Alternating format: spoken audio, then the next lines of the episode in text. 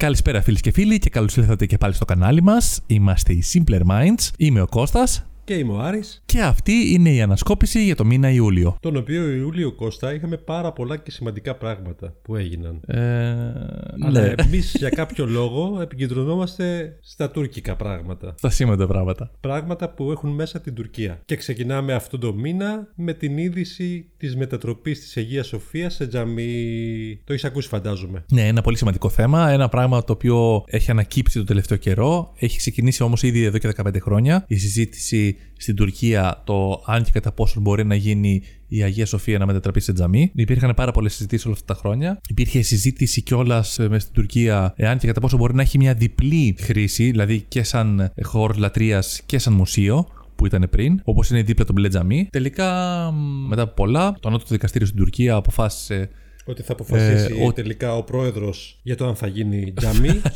Πράγματι, ότι θα φάσει τελικά ο πρόεδρος, ένας νέος Πόντιος Πιλάτος. Και τελικά ο πρόεδρος φυσικά είπε ότι ε, θα γίνει τζαμί σκέτο, χωρίς να είναι και ε, μουσείο. και το οποίο σημαίνει ότι για να μπει κάποιος μέσα στην Αγία Σοφιά πλέον δεν θα πληρώνει και εισιτήριο. Σωστά. Και που λες Κώστα, 24 Ιουλίου ήταν η πρώτη λειτουργία του, της Αγίας Σοφίας ως μουσουλμανικό τέμενος. Στο οποίο βέβαια ο Ορντογάν είχε, ήταν πρώτη μούρη, Ε, τιμητικό.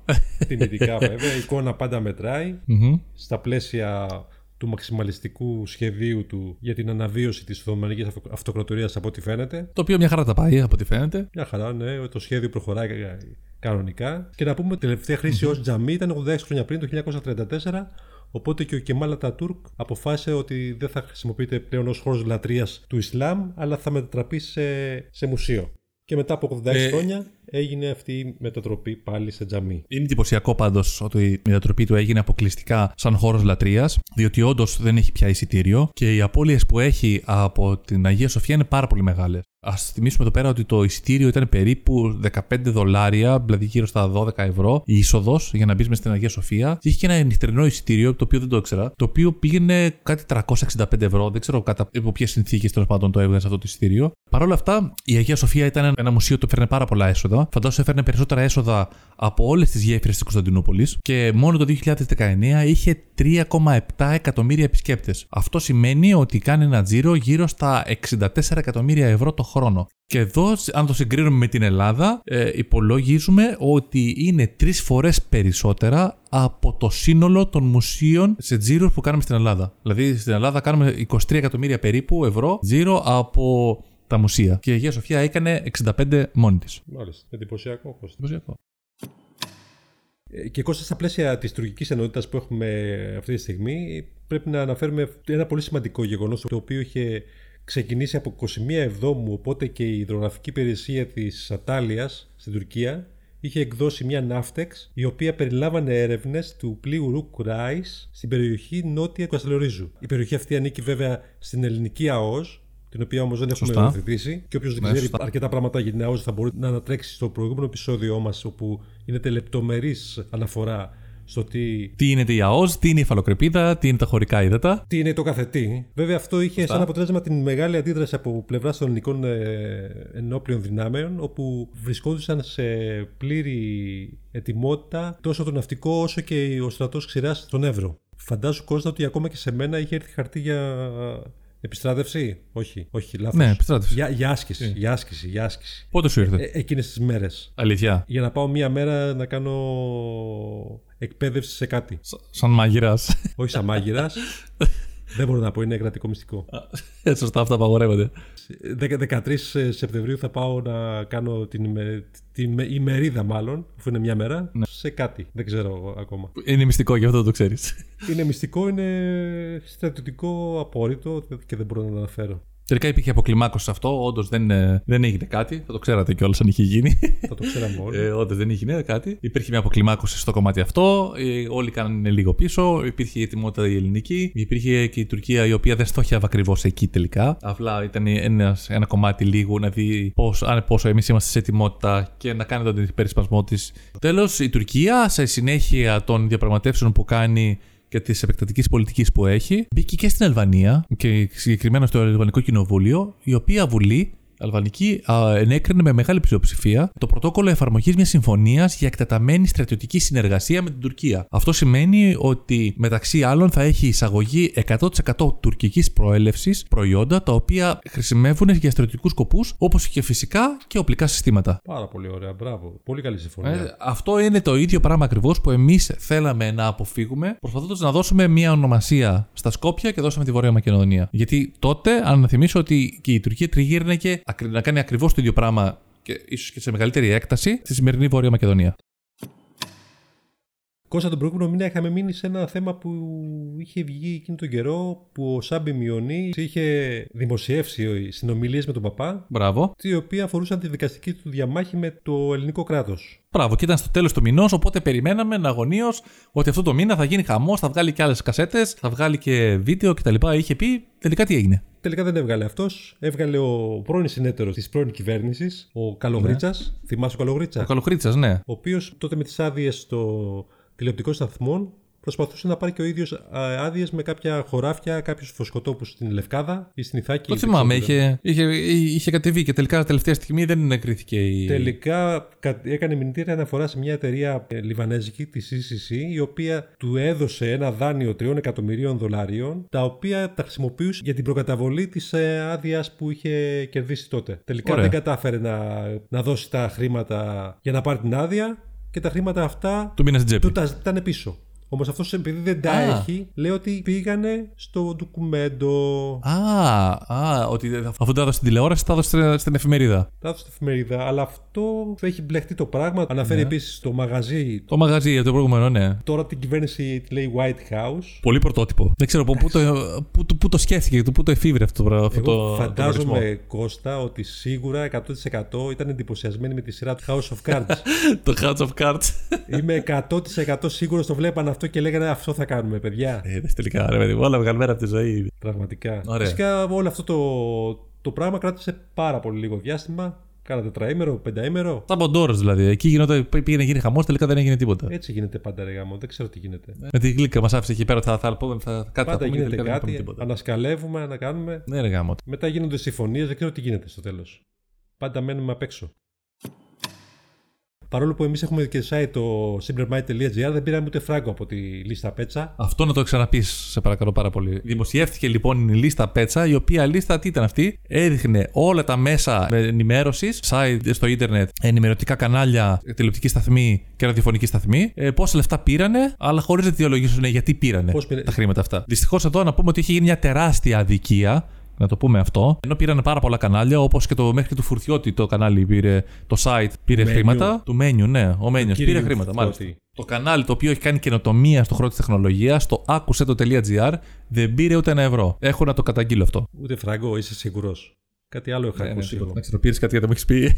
και εδώ κόστα να πούμε ότι τα εκατομμύρια που μοιράστηκαν ήταν μόνο 20 και ότι πολλά από τα site που ήταν ήταν πάρα πολύ μικρής εμβέλειας. Δηλαδή τοπικά, τι να σου πω, τίποτα. Ναι, εδώ τώρα όλος ο χαμός γίνεται όχι ότι πήραν χρήματα, είναι ότι πήραν χρήματα χωρίς να υπάρχει καμία μέχρι σήμερα απάντηση το με ποιες προϋποθέσεις δοθήκαν τα χρήματα αυτά. Δηλαδή, OK, okay, λέμε δοθήκαν στα κανάλια, στα μέσα μαζικής ενημέρωσης λόγω του κορονοϊού, επειδή υπήρχε το σλόγκαν το μένουμε στο σπίτι κτλ. Και, και ενημέρωνε τον κόσμο. Πώς έπρεπε να δοθούν αυτά τα λεφτά, Ποιο θα ήταν το σωστό δηλαδή; Ε, με κάποια κριτήρια. Ξέρω εγώ, με ένα κριτήριο το οποίο έλεγε ρε παιδί μου πώς είναι η επισκεψιμότητα ημερήσια. Με καμία λογική, όπως και τα λεφτά αυτά που δόθηκαν με καμία λογική, έτσι. Δεν υπήρχε λόγος να γίνει όλος αυτός ο δώρος, πιστεύω. Εντάξει, ούτως ή άλλως αυτά τα λεφτά ήταν χαριστικά σε όλους. Ναι, ρε παιδί μου, όλο το, όλο το σκεπτικό από ό,τι καταλαβαίνω εγώ τουλάχιστον, γιατί κανένας δεν βγήκε επίσημα να πει γιατί δόθηκαν τα χρήματα αυτά, ήταν μια μορφή επιχορήγησης στα κανάλια, έτσι ώστε να υπάρχει μια τόνωση τέλος πάντων και μια στήριξη. Σε μια εποχή που δεν υπήρχε καμία διαφημιστική ε, κίνηση.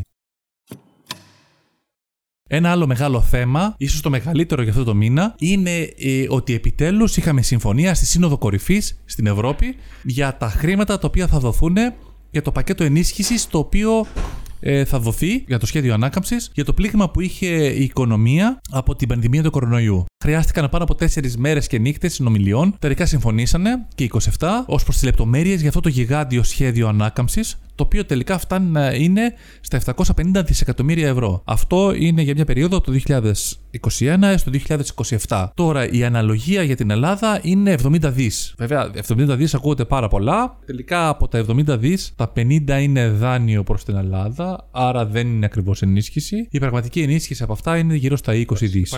Τα 20 δις αυτά θα πάνε μέσω τροπεζών και μέσω κάποιων φορέων, έτσι ώστε να καταλήξουν με κάποιον τρόπο στις επιχειρήσεις και στην πραγματική οικονομία. Αρκετά λιγότερο από τα 35 δισεκατομμύρια που είχαμε στην αρχή σαν σκέψη και πολύ περισσότερο από τα 70 δις που ακούγεται σαν ενίσχυση, αλλά δεν είναι ενίσχυση πραγματική. Τι άλλο γίνεται αυτό το μήνα, Κώστα; Από 7 Ιουλίου, τρεις σταθμοί επιπλέον του μετρό τέθηκαν σε λειτουργία. Και πού είναι αυτή η σταθμή, Ποιοι σταθμοί είναι η Αγία Βαρβάρα, η οποία Αγία Βαρβάρα ναι θεωρητικά έχει δεύτερο σταθμό, γιατί ο σταθμός του Εγάλεο είναι στα όρια. Ναι, η αλήθεια το σταθμό του Εγάλεο είναι ακριβώς στα όρια της Αγίας Βαρβάρας. Οπότε τώρα και η άλλη πλευρά της Αγίας Βαρβάρας παίκτησε σταθμό. Πολύ ωραία. Ο δεύτερος σταθμός είναι στο Κορυδαλό και το τρίτος είναι στην Νίκαια. Εντάξει, ο του Κορυδαλού ήταν πολύ σημαντικό γιατί έχει πάρα, πάρα πολύ κόσμο ο Κορυδαλός και είναι και κέντρο από μόνο του, το οποίο χρειαζόταν οπωσδήποτε κάτι τέτοιο. Και η Νίκαια επίσης, έτσι. Εντάξει, είναι δύο Εντάξει, η Νίκαια εξυπηρετούταν και από πλαϊνά τέτοια. Ενώ το Κορυδαλός είναι πολύ μεγάλο κέντρο. Πολύ πιο δυνατό από την Νίκαια τελικός προορισμός είναι το, νομίζω το Πειραιά, έτσι. Στην ναι, επόμενη... να ενωθεί με, το, με τον Πειραιά πάλι. Διεύρυνση θα είναι ο Πειραιά.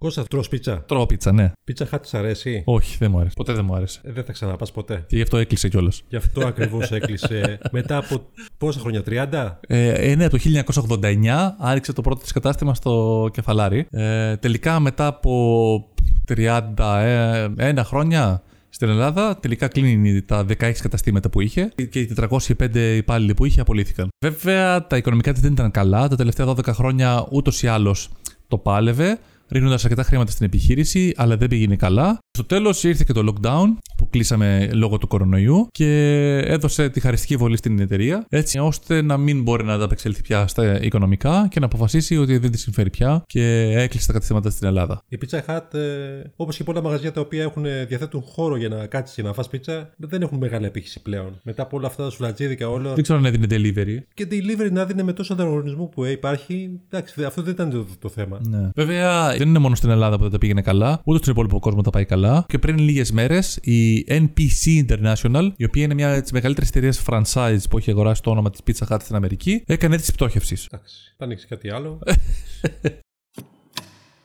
Κώστα, η Τέσλα τα κατάφερε. Τι έκανε; Λοιπόν, η τιμή τη μετοχή της έχει φτάσει στα 1133,95 δολάρια από 17. Τον Ιανουάριο το είχαμε συζητήσει αυτό. Το είχαμε πει τότε, αλλά δεν πήραμε πήρες μετοχέ τότε; Δεν πήραμε μετοχέ, όχι. Γεγονός που την κάνει πρώτη κεφαλαιοποίηση αυτοβιομηχανία στον κόσμο. Έχει ξεπεράσει την Toyota, η οποία κατήχε την πρώτη θέση. Και πλέον Πολύ καταφέρνει μια, μια εταιρεία που δεν έχει καμιά χρηματοδότηση από κράτος να βρίσκεται σε αυτή τη θέση. Εντάξει, νομίζω βέβαια ότι έχει παρασυρθεί πάρα πολύ από, το, ε. από τον ενθουσιασμό που έχει δημιουργηθεί στον κόσμο. Γιατί επί της ουσίας είναι μια, μια αυτοκινητοβιομηχανία η οποία δεν έχει τόσο μεγάλη παραγωγή. Δηλαδή, π.χ. η Toyota ε, παράγει αυτοκίνητα για όλο τον κόσμο και όλος ο κόσμος ε, έχει άπειρα αυτοκίνητα Toyota. Tesla στα περισσότερα μέρη του κόσμου δεν έχουμε δει. Ακόμα και στην Αμερική που κυκλοφορεί ευρέως, δεν είναι και τόσο γνωστή να κυκλοφορεί Tesla να πεις παιδί μου, Α, είναι μια αυτοβιομηχανία η οποία ανθεί. Απλά ο κόσμος έχει πολλές προσδοκίες και αυτό την κάνει τιμή να ανεβαίνει. Ναι. Αυτό είναι αλήθεια. Ήδη για το φορτηγό που είχαν βγάλει πέρσι το Cybertruck, αν θυμάσαι. Το Cybertruck, ναι. Το οποίο δεν ναι. έχει βγει και έχει ήδη 250.000 προπαραγγελίες, φαντάσου. Συγκεκριμένα για το Cybertruck αποφάσισε η Tesla τελικά το, το νέο της Mega Factory να το κάνει στο Austin. Στο Texas, ναι. Ναι, το οποίο ε, εργοστάσιο αυτό θα κοστίσει περίπου στο 1,1 δισεκατομμύρια δολάρια και θα πιάσει μια έκταση από 350 μέχρι 450 στρέμματα. Τρία μοντέλα έχει νομίζω η Tesla. Το S, το 3 και το X, το οποίο όλο μαζί τη βγάζει. X. Ακριβώς. Αλήθεια, ε. ε. Έτσι και εμένα το έκανε. Ναι, νομίζω ναι. Ε, φαντάζομαι. Ναι. Παρ' όλα αυτά, ο Elon Musk δεν έχει μόνο την Tesla και δεν ασχολείται μόνο με τα αυτοκίνητα, ούτε τη SpaceX ασχολείται μόνο με τους πυράβλους. Έχει και νέες ιδέες και ένα από αυτό είναι να φτιάξει ένα chip το οποίο θα κάνει τι; Τι θα κάνει, θα μεταδίδει μουσική κατευθείαν στον εγκέφαλο. Χωρίς να ακούγεται τίποτα. Εντυπωσιακό. Καλά, αυτό και αν είναι. Ε. Πολύ εντυπωσιακό. Δεν, δεν ξέρω πόσο ενδιαφέρον έχει, αλλά εντυπωσιακό. Ενδιαφέρον με τη μουσική δεν έχει, αλλά αυτό που θα γίνει, το τρόπο που θα γίνει, θα είναι πολύ ενδιαφέρον σε δυνατότητες που θα αναδείξει. Σε άλλα πράγματα, όχι με στη μουσική μόνο. Ναι, βέβαια αυτό να πούμε ότι είναι εμφύτευμα. Δεν είναι κάτι το οποίο θα το βάζεις και θα το βγάζεις όποτε θες. Εντάξει, μπορεί να σου βάλει μια θύρα USB, ρε φίλε. Εμφύτευμα και να βάζεις το memory stick. Για να κάνεις download. Φαντάζεσαι. Μπορεί να- από εκεί μπορεί να φορτίζεις κιόλας άμα χρειάζεται. Θα φορτίσει. Μην χρειάζεται βιταμίνες. Γιατί ο εγκέφαλος εσύ είναι το πιο ενεργοβόρο στοιχείο του ανθρώπινου σώματος. Έτσι δεν είναι; Εντάξει, και πάλι όμως δεν καταναλώνει πολύ. Είναι 60 βάτ είναι. 60 βατ μόνο. Δεν έχει καμιά φοβερή κατανάλωση. Ναι, μόνο 60 βάτ. Και η Neuralink που λες η εταιρεία αυτή έχει ιδρυθεί το 2016 και μέχρι στιγμής δεν έχει καθόλου ακουστεί. Απλά το 2019 το μόνο που έκανε ήταν ότι παρουσίασε μια καινούργια τεχνολογία για να κάνει τρύπες στο κρανίο με λέιζερ το 2019. Μάλιστα. Και για να δούμε τι θα προκύψει από αυτή την ενασχόληση του Elon Musk με, με αυτόν τον Ενδιαφέρον. τομέα. Επιδοφόρο, δεν μπορώ να πω. Επιδοφόρο. Αν και μου κάνει ο Musk μου φαίνεται σαν τον Βαρουφάκη. Τι σχέση έχει τώρα με το άλλο; Να, ναρκισίζει μου. Α, αναρχισμό, νόμιζα καράφλα. Όχι, ρε. Εντάξει, καράφλα έχει και ο Musk, αλλά εντάξει, είναι πλούσιος και τα κατάφερε. Έβαλε μαλλί. Έχει βάλει μαλλί, ε.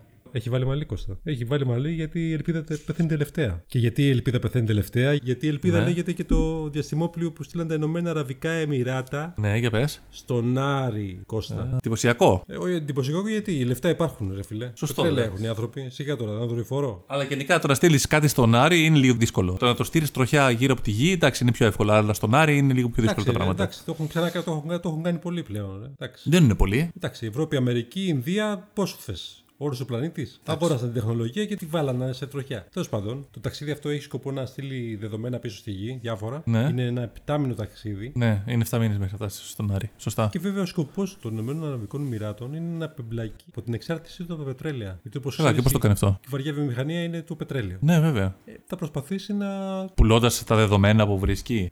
μπαίνει σε ένα άλλο πεδίο τώρα. Σε ένα άλλο διαφορετικό πεδίο από αυτό που. Εντάξει, αλήθεια είναι αυτό. Τα τελευταία χρόνια υπάρχουν μεγάλες κινήσεις από τη μεριά προς τα εκεί, από Ντουμπάι, από το Αμπου Ντάμπι. Ε, Πολλές εταιρείες τεχνολογίας έχουν πάει εκεί πέρα και δίνουν πάρα πολλά κίνητρα τους ώστε εταιρείες να κάνουν έδρα εκεί έτσι ώστε να αποκτήσουν μεγάλη τεχνογνωσία. Ακριβώς αυτό. Ακριβώς αυτό. Ακριβώς αυτό. Οπότε Ναι. να γίνουν κάποια κοιτίδα τεχνολογική, ας πούμε. Ναι, ναι. Και αυτή είναι η πρώτη απο- αποστολή, όπως είπαμε, στον Άρη, με από χώρα που εκτός από Ευρώπη, Αμερική και από Ινδία.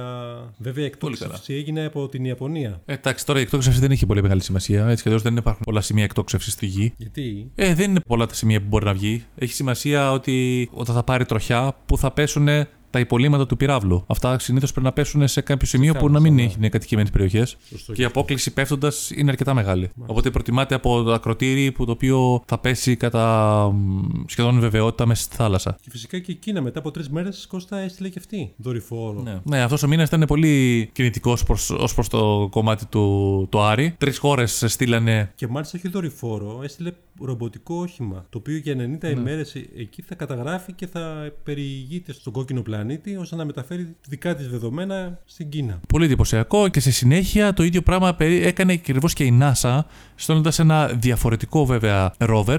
Τα rover είναι, να πούμε, είναι τα αυτοκινητάκια αυτά τα μ, αυτοκινούμενα, τα οποία έχουμε στείλει όπως είχαμε στείλει πριν 15 χρόνια το Curiosity, αν θυμάστε τον Άρη. Είναι αυτά που βγάζουν φωτογραφίες με τα ροδάκια, τραβάνε κάποιο, κάνουν ένα μικρό βίντεο και κάνουν κάποιες αναλύσεις. Τώρα η NASA έστειλε το επόμενο της σκάφος, το επωνομαζόμενο Preservance. Αυτό σε δι- σύγκριση με τα προηγούμενα, αυτό θα μπορέσει να πάρει και δείγμα από την επιφάνεια του Άρη. Εκεί που θα το στείλουν, θα προσγειωθεί σε ένα σημείο το οποίο είναι ένα μεγάλο δέλτα. Και υπάρχουν σοβαρές ενδείξεις Ναι, ναι. και ψάχνουν να βρουν απλά αποδείξεις ότι ο πλανήτης αυτός είχε παλιότερα νερό που έρεε και εκεί ήταν η κήτη ποταμού. Οπότε επειδή υπήρχε νερό εκεί, πολύ πιθανόν να υπήρχε και ζωή. Και αυτό θα πάει να εξερευνήσει αυτό το όχημα. Οπότε πάνω του, δηλαδή παίρνοντας δείγματα, θα κάνει κάποιες αναλύσεις. Βέβαια δεν θα κάνει όλες τις αναλύσεις εκεί. Με κάποιο τρόπο μετά, που ακόμα δεν έχει διευκρινιστεί πώς, αυτό το δείγμα θα ξαναεπιστρέψει πίσω στη γη και θα γίνουν ε, οι υπόλοιπες αναλύσεις εδώ πέρα. Απλά θα πάρει τα πρώτα δείγματα από τον Άρη εκεί. Έχει φέρει πάνω του ένα ειδικό τρυπάνι, το οποίο θα τρυπήσει ο- μέχρι ένα σημείο για να πάρει ένα καλό δείγμα. Τώρα που το σκέφτομαι εγώ, θα φαίνεται εντυπωσιακό αυτό. Ε, εντυπωσιακό δεν φαίνεται μάλλον από το γεγονός τώρα, το βλέπουμε με διαφορετικό μάτι. Αλλά φαντάσου ότι είναι τα πρώτα βήματα που μπορεί μετά από χίλια χρόνια να, να επικίσουν αυτόν τον πλανήτη, το ανθρώπινο είδος. Δηλαδή είναι τα πρώτα βήματα αυτά. Παρόλο που είναι τόσο τόσο μικρά. Δεν ξέρω κατά πόσο ο Άρης είναι απικήσιμο πλανήτης. Δηλαδή, νομίζω ότι περισσότερο γίνεται για λόγους δοκιμών. Ο Άρης, να επιθυμήσουμε ότι είναι ένας πλανήτης ο οποίος πιθανότητα παλιότερα να είχε ζωή, τώρα δεν έχει. Και ο λόγος που δεν έχει πια ζωή και δεν έχει ατμόσφαιρα είναι γιατί έχει χάσει το μαγνητικό του πεδίο. Και από τη στιγμή που έχει χάσει το μαγνητικό πεδίο, αυτό είναι μία αναστρέψιμο. Δεν είναι κάτι που μπορεί να ξαναδημιουργήσει ατμόσφαιρα. Εντάξει, κοίταξε όμως, ε, μετά από χίλια χρόνια δεν ξέρεις πώς θα είναι τι δυνατότητε θα αποκτήσει μαγνητικό πεδίο πάλι; Τι δυνατότητες θα υπάρχουν τότε. Πιο πιθανό πράγμα είναι απλά δοκιμάζοντας τις δυνάμεις μας στον Άρη, θα μπορούμε να κάνουμε δοκιμές σε πιο πιθανούς πλανήτες, τα οποία να θυμίζουν τη γη και να έχουν τις συνθήκες της γης. Όπως. Όπως είναι κάποια φεγγάρια στον, στο Δία. Εντάξει, τώρα φεγγάρια στο Δία. Ε, ο Άρης ναι. φαντάζομαι έχει την ίδια περίοδο περιστροφής γύρω από τον εαυτό του. Εντάξει, θυμίζει τη γη, έχει και το μέγεθος κοντινά στη γη, είναι στην κατοικήσιμη ζώνη του ηλίου. OK, okay, όλα αυτά. Αλλά από τη στιγμή που δεν έχει μαγνητικό πεδίο, δεν μπορεί να έχει βαρύτητα σαν τη γη και δεν μπορεί αυτό το πράγμα να κρατήσει τίποτα πάνω του πια. Να κρατήσει εννοείς ατμόσφαιρα, όχι κάτι άλλο. Ούτε. Τα, τα, τα υγρά εξατμίστηκαν πια. Αν έχει ανέμους και έχει το 1 δέκατο της βαρύτητας της γης. Και μιας και είμαστε στο πλαίσιο του Άρη, να πούμε ότι ο Άρης Θεσσαλονίκης τελικά θα καταφέρει να κάνει μεταγραφές. Πήρε την ενημερότητα τελικά και δεν μπορέσει να κάνει μεταγραφές. Τελικά ναι, το ban από την UEFA δεν θα, δεν θα ισχύσει. Δεν θα ισχύει από φέτος. Οπότε θα μπορεί να κάνει μεταγραφές. Και ας κλείσουμε αυτά με αυτό το, την ενότητα. Πολύ καλά λοιπόν. Και ας πούμε για το Facebook. Το Facebook δέχεται τελικά πάρα πολλές πιέσεις από εταιρείες.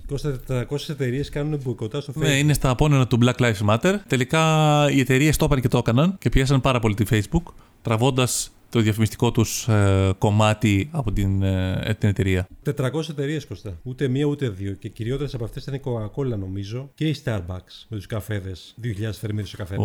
Πουσιακό, δεν μπορώ να πω. Και δικαιωματιστές που έχουν βγει από διάφορες οργανώσεις ζήτησαν να έχουν απευθείας συνομιλία με εργαζομένου mm. και ακόμα ζητήσανε ότι οι εταιρείες που θα εμφανίζονται σε διαφήμιση δίπλα σε κάποιο προσβλητικό περιεχόμενο να δικαιούνται αποζημίωση. Και βέβαια αυτό το μποϊκοτάζ θα κοστίσει πάρα πολλά λεφτά στο Facebook, το οποίο στηρίζεται στις διαφημίσεις, έτσι. Και έχει υπολογιστεί Κώστα ότι από τα 40 εκατομμύρια δολάρια που έδινε η Unilever, μια πολύ μεγάλη εταιρεία με μεγάλη γάμα προϊόντων, πέρσι, ναι. φέτος έδωσε μόνο 10 εκατομμύρια. Δηλαδή 25% ναι. του συνολικού τζίρου. Πολύ λίγα. μεγάλη μείωση. Σε σχέση με πέρσι, ναι, τεράστια μείωση. Το Facebook πιέστηκε βέβαια πολύ. Απέσυρε απευθείας 220 λογαριασμούς από την πλατφόρμα της και άλλους 95 από το Instagram και περισσότερες από 100 σελίδες και άλλες 400 ομάδες οι οποίες προωθούσαν ρατσιστικό περιεχόμενο και είχαν ρατσιστικό λόγο. Πέθανε και ο πολυβραβευμένο Ιταλό συνθέτη ο Ένιο Μωρικόνε. Πολύ γνωστός. Όσοι δεν το ξέρετε, έχει παίξει σε όλα τα γνωστά ε, τα σπαγκέτι western. Φαντάσου έχει δώσει μουσική σε 500 ταινίες συνολικά. Τι λες, Και έχει κερδίσει από, από το 1979 έω το 2001 είχε κερδίσει 5 Όσκαρ για τη μουσική σύνθεση σε ταινίες. Πολύ μεγάλο έργο. Πολύ μεγάλος. Και ήταν και ένας από τα πιο σημαντικά εν ζωή πρόσωπα της Ιταλίας, mm-hmm. ο οποίος σε ηλικία 91 ετών απεβίωσε. Α, ήταν 91 και πώ απεβίωσε, απεβίωσε μετά από κάταγμα ισχύου, από πέσιμο mm-hmm. μάλλον. Είχε σπάσει το ισχύο του ναι. και στο νοσοκομείο κατέληξε. Εδώ φυσικά μιλάμε βέβαια για το, το προφανές ότι άμα μεγαλώσεις ή θα πας από πέσιμο. ή από ισχύο.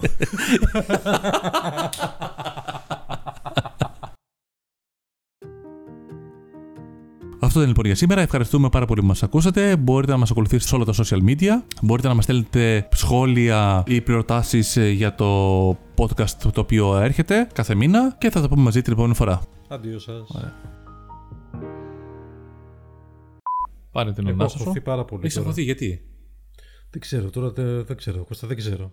Δεν μπορώ να βάλω τις ιστορίες μέσα προβοκάτορα. Πάμε. Καραγκιόζη.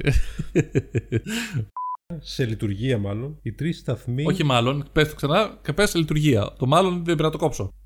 Α, έβγαλες την αρχαιολόγο Λαζαρίδου; Ε, την έβγαλα, να μην σε, να μην σε πιέσουμε. Γιατί ρε φίλε, ήταν πολύ σημαντική υπάλληλος στην διεκπαιρέωση. Ξέρεις τι ωραία που κόλλαγε το χαρτόσημο. πρωτόκολλο, πραγματικά δεν προλάβαινε. Πότε έβαζε πρωτόκολλο, πότε έβαζε υπογραφή. Τσακ, 20 χρόνια, 20 χρόνια στη διεκπαίρωση διοικητικών υποθέσεων. Εντάξει, ρε μαλάκα, παιδιά είναι. Αλλά χτυπήσω κοστά, θα κλείνω, θα πάω να φέρω το ραβδί. Τη βίτσα. Καλώς ελληνική αστυνομία. Και να κάνουν και, και, να κάνουν και κάμψεις κιόλας. Ραυκισμό. Κούρασε αυτό, ρε γαμότο. Το επεισόδιο αυτό. Πολύ κουραστικό φάνηκε. Δεν ξέρω. Δεν, δεν με αντιπροσωπεύουν τα θέματα. Δορυφόρους έχεις βάλει, ρε Κώστα. Κάθε χώρα έχει στείλει ένα δορυφόρο. Εντάξει, όλα αυτά.